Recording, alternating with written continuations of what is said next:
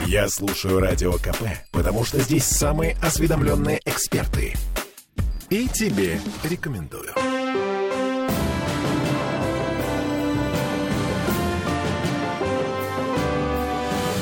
Нулевое чтение.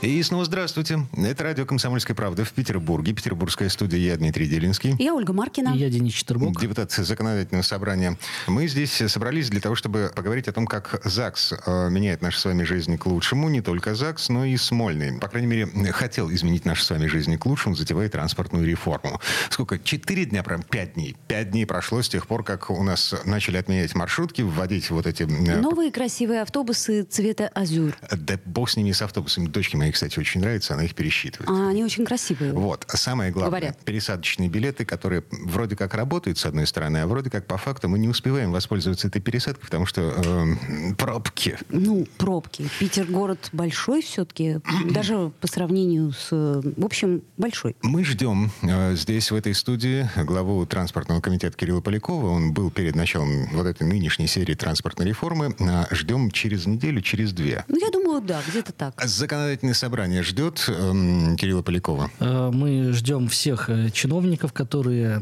занимаются тем или иным вопросом, где есть определенные вопросы, в том числе и у жителей города. И отсюда, конечно, Кирилл Валентинович не исключение, но все-таки пока, наверное, еще преждевременно вызывать чиновников на ковер, что называется, потому что, во-первых, наверное, ни одна реформа в нашей стране, тем более в нашем городе, никогда не проходит, не начинается гладко. Это вот такое обстоятельство. И второй момент связан с тем, что пока еще нет достаточной фактуры, чтобы в целом обсудить весь комплекс вопросов. Ну вот есть уже жалобы о том, что э, там, где не было ни одной пересадки, приходится делать до пяти пересадок. Да, и, к сожалению, они не так гладко проходят, как нам объяснял и обещал Кирилл Поляков. Вот готовясь э, в том числе и к наплыву жалоб, в законодательном собрании, кстати говоря, в понедельник вчера состоялось первое заседание вновь созданной комиссии постоянной по э, транспорту и развитию транспортной инфраструктуры. Эта реформа в том числе затевалась и под, извините за тавтологию, транспортную реформу. Сейчас на базе комиссии создана такая горячая линия, скажем так. То есть все, пишите, бумага все Все стерпит. жалобы, да, которые есть у жителей, они могут быть направлены нам в законодательное собрание, в нашу постоянную комиссию.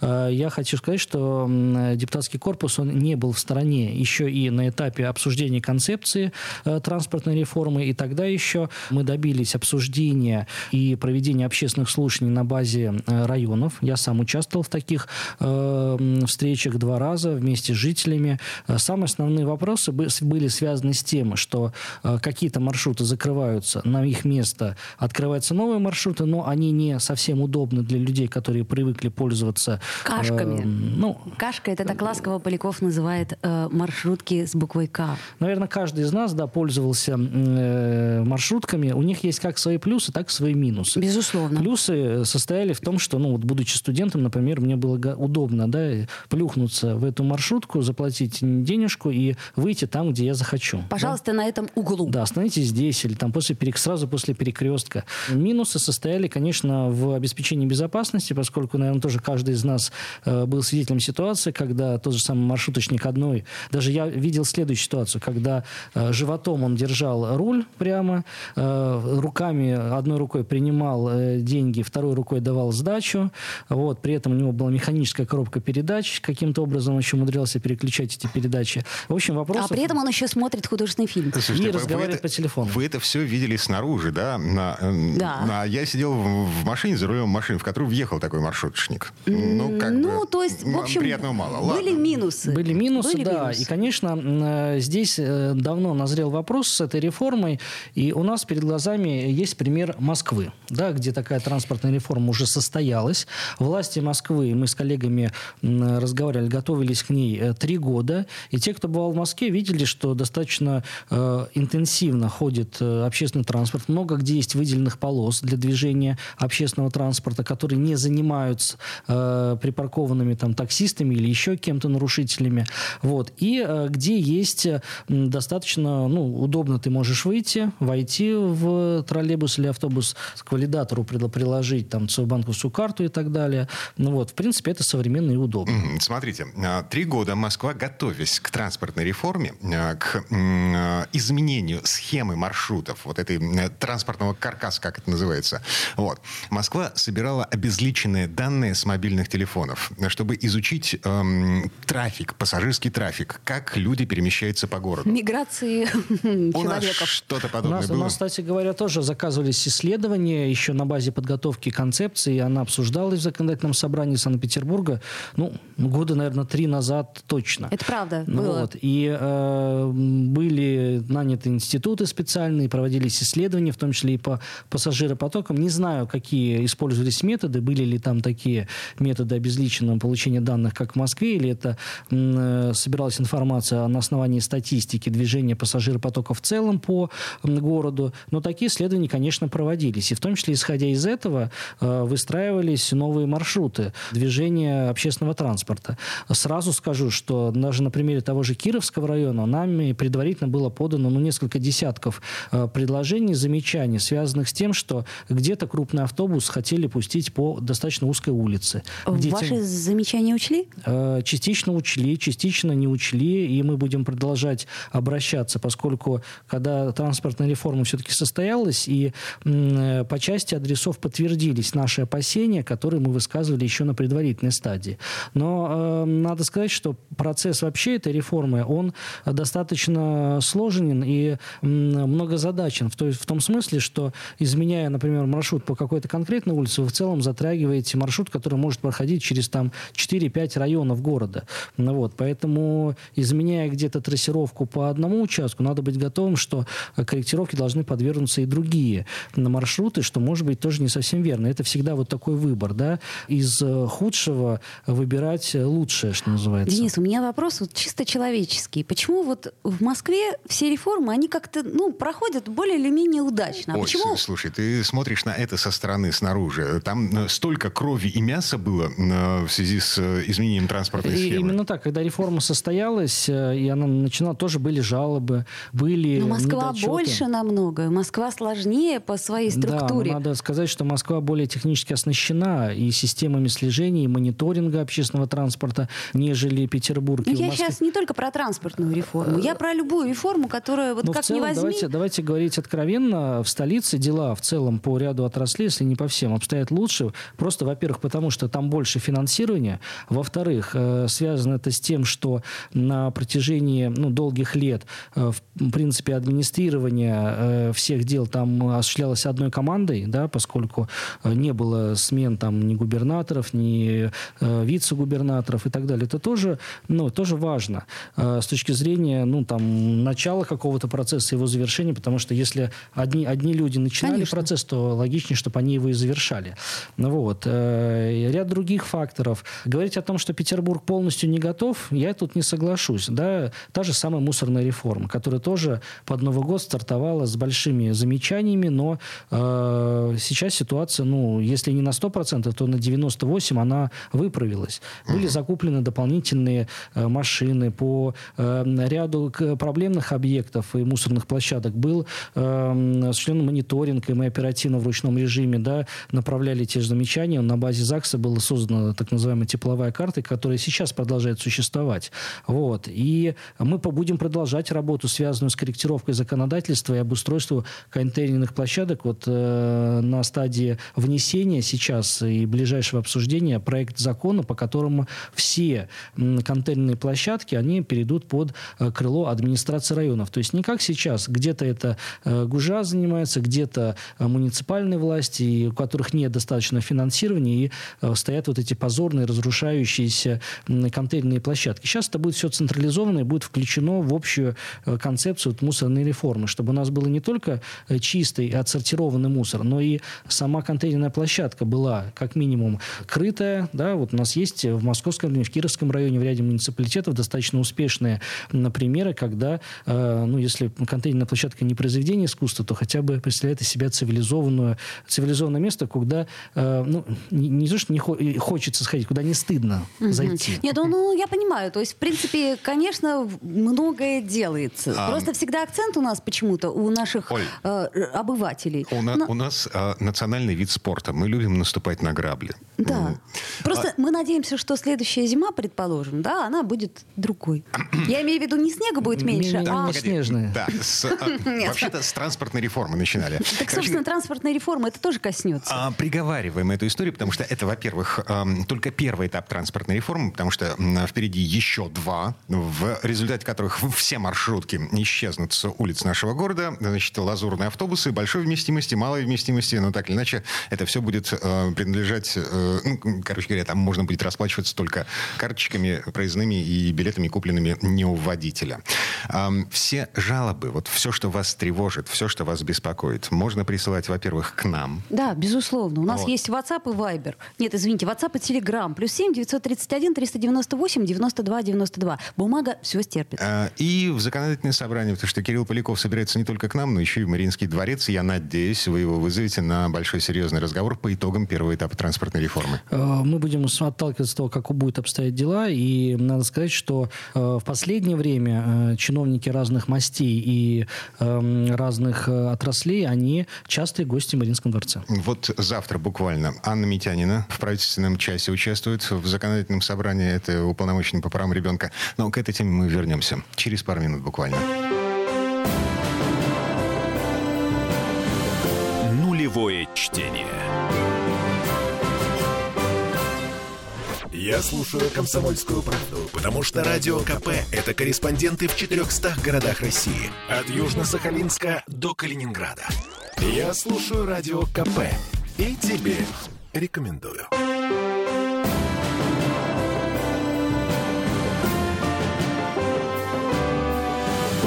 Нулевое чтение. А это мы вернулись в петербургскую студию радио «Комсомольская правда». Я Дмитрий Делинский. Я Ольга Маркина. И я, Денис Четербок. Депутат законодательного собрания. Мы в предыдущей части программы подвесили вопрос о визите Анны Митяниной, полномоченной по правам ребенка. Но я бы вернулась еще к уполномоченному по правам человека Светлане Агапитовой, чей визит уже состоялся. Неделю И- назад. Да, и насколько я понимаю, очень хорошая и э, большая преемственная связь, поскольку Агапитова была в свое время уполномоченной по правам ребенка. Сейчас уполномоченный по правам человека. И Ну, вот да, она говорила о том, Дети что... это тоже люди. Да, Петербург вымирает. А, И говорила о большем количестве самоубийств. А, Мы не ошибаемся? Да, такая, такой вопрос был освещен в докладе Саны Юрины. И в целом мы понимаем, что э, тема с самоубийствами, она даже возникла, начала, так сказать, беспокоить нас не только в 2021 году, но и в 2020 году, когда началась пандемия. Мы тогда уже обратили внимание на некую такую вот связь да, роста количества э, суицидов и э, непосредственно начала пандемии. Все-таки психологическое давление на вот такое самозаточение и прочее, и сами специалисты и врачи, и психологи объясняют, что для человеческой психики и людей, давайте так говорить, с неустойчивой психикой, конечно, это ну, своего рода испытание. Сейчас э, пандемия, да, она пошла на спад, но... Но? Но, э, но и В мире Китае, события, и так в сказать. других странах мира, да, не исключено появление там нового вот этого штамма. И э, об этом, кстати говоря, и председатель комитета по здравоохранению говорил. Ну Вот, поэтому, конечно, это повод обратить внимание городских властей, в том числе на работу центров оказания психологической помощи. Э, Это лишнее напоминание да, тем же самым жителям Петербурга. Почаще звоните, э, видитесь со своими родными, близкими, с родителями, да, которые, может быть, тоже, опасаясь э, заразиться, находятся на такой самоизоляции, продолжают находиться. Ну вот, э, только человеческое общение и поддержка, она может побороть вот э, такие плохие мысли. А насчет вымирания? Честно, не помню цифр, но э, нас становится меньше. В целом, если мы говорим в целом о стране, да, и было зафиксировано, в том Миллион двести по стране. Да, в том числе и за счет пандемии, да, за счет смертей от каких-то заболеваний, которые были обострены после того, как люди переболели. Вот эта тенденция, она в целом э, общемировая. Вот, и, э, конечно, Петербург здесь не в стране, как э, город э, пожилой, да, у нас, э, э, если я не ошибаюсь, э, порядка полутора миллионов людей пожилого возраста, там, которые старше 70 лет, тут примерно такие цифры озвучивались в свое время. Ну, вот. А, как мы знаем, конечно, пожилые люди э, ну, тяжелее переносили вот, э, болезни, в том числе, если у них были какие-то хронические заболевания, такие как диабет или заболевания сердечно-сосудистой системы. Это все следствие пандемии. Ну, плюс еще демографическая яма 90-х, мы не забываем про нее. Да, у нас рождаемость падает э, уже который год подряд. И, собственно, Анна Митянина, уполномоченный по правам ребенка, завтра в законодательном собрании в правительственном часе. Э, с ней о чем вы будете говорить? Ну, она представит свой доклад по результатам работы, количество обращений, что больше всего интересовало э, э, петербуржцев, родителей. И, конечно, мы ждем от э, каждого из уполномоченных предложений по корректировке э, нашего законодательства. Вот э, Светлана Юрьевна Гапитова выступила со своими предложениями, которые касались и э, порядка оказания бесплатной юридической помощи людям, оказавшимся в трудной жизненной ситуации, которая касалась порядка функционирования э, вот этих центров оказания бесплатной юрпомощи, социальной поддержки и э, поддержки в виде предоставления права на пользование социальным такси для отдельных категорий граждан. То есть она за, э, каждый уполномоченный в ходе своей деятельности фиксирует некие проблемы, да, которые можно решить, в том числе путем изменения в действующее законодательство. Вот мы сейчас начинаем отработку обращения Гапитовой, таких же предложений ждем и от Митяниной. И, конечно, в сфере внимания депутатского корпуса это вопросы обеспечения э, сирот и их сопровождения после того, когда они получают жилье. Да, здесь много достаточно проблем. Это и вопросы э, очень много связанных с тем, когда один из родителей, там, либо иностранный гражданин, либо э, уехал за границу и начинается вот эта дележка с детьми, в результате чего дети страдают в первую очередь.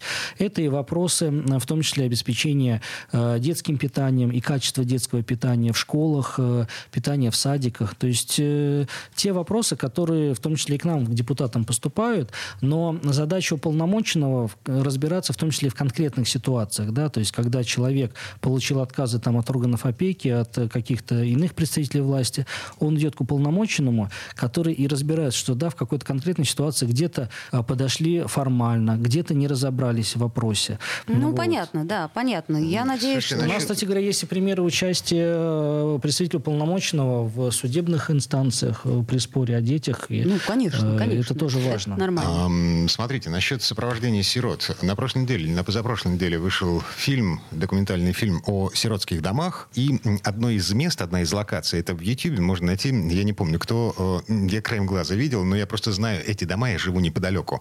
Новая Охта, это за кадром, но территория города, Калининский район. Короче говоря, по российскому законодательству не более 25% квартир в жилом доме может быть предоставлено сиротам.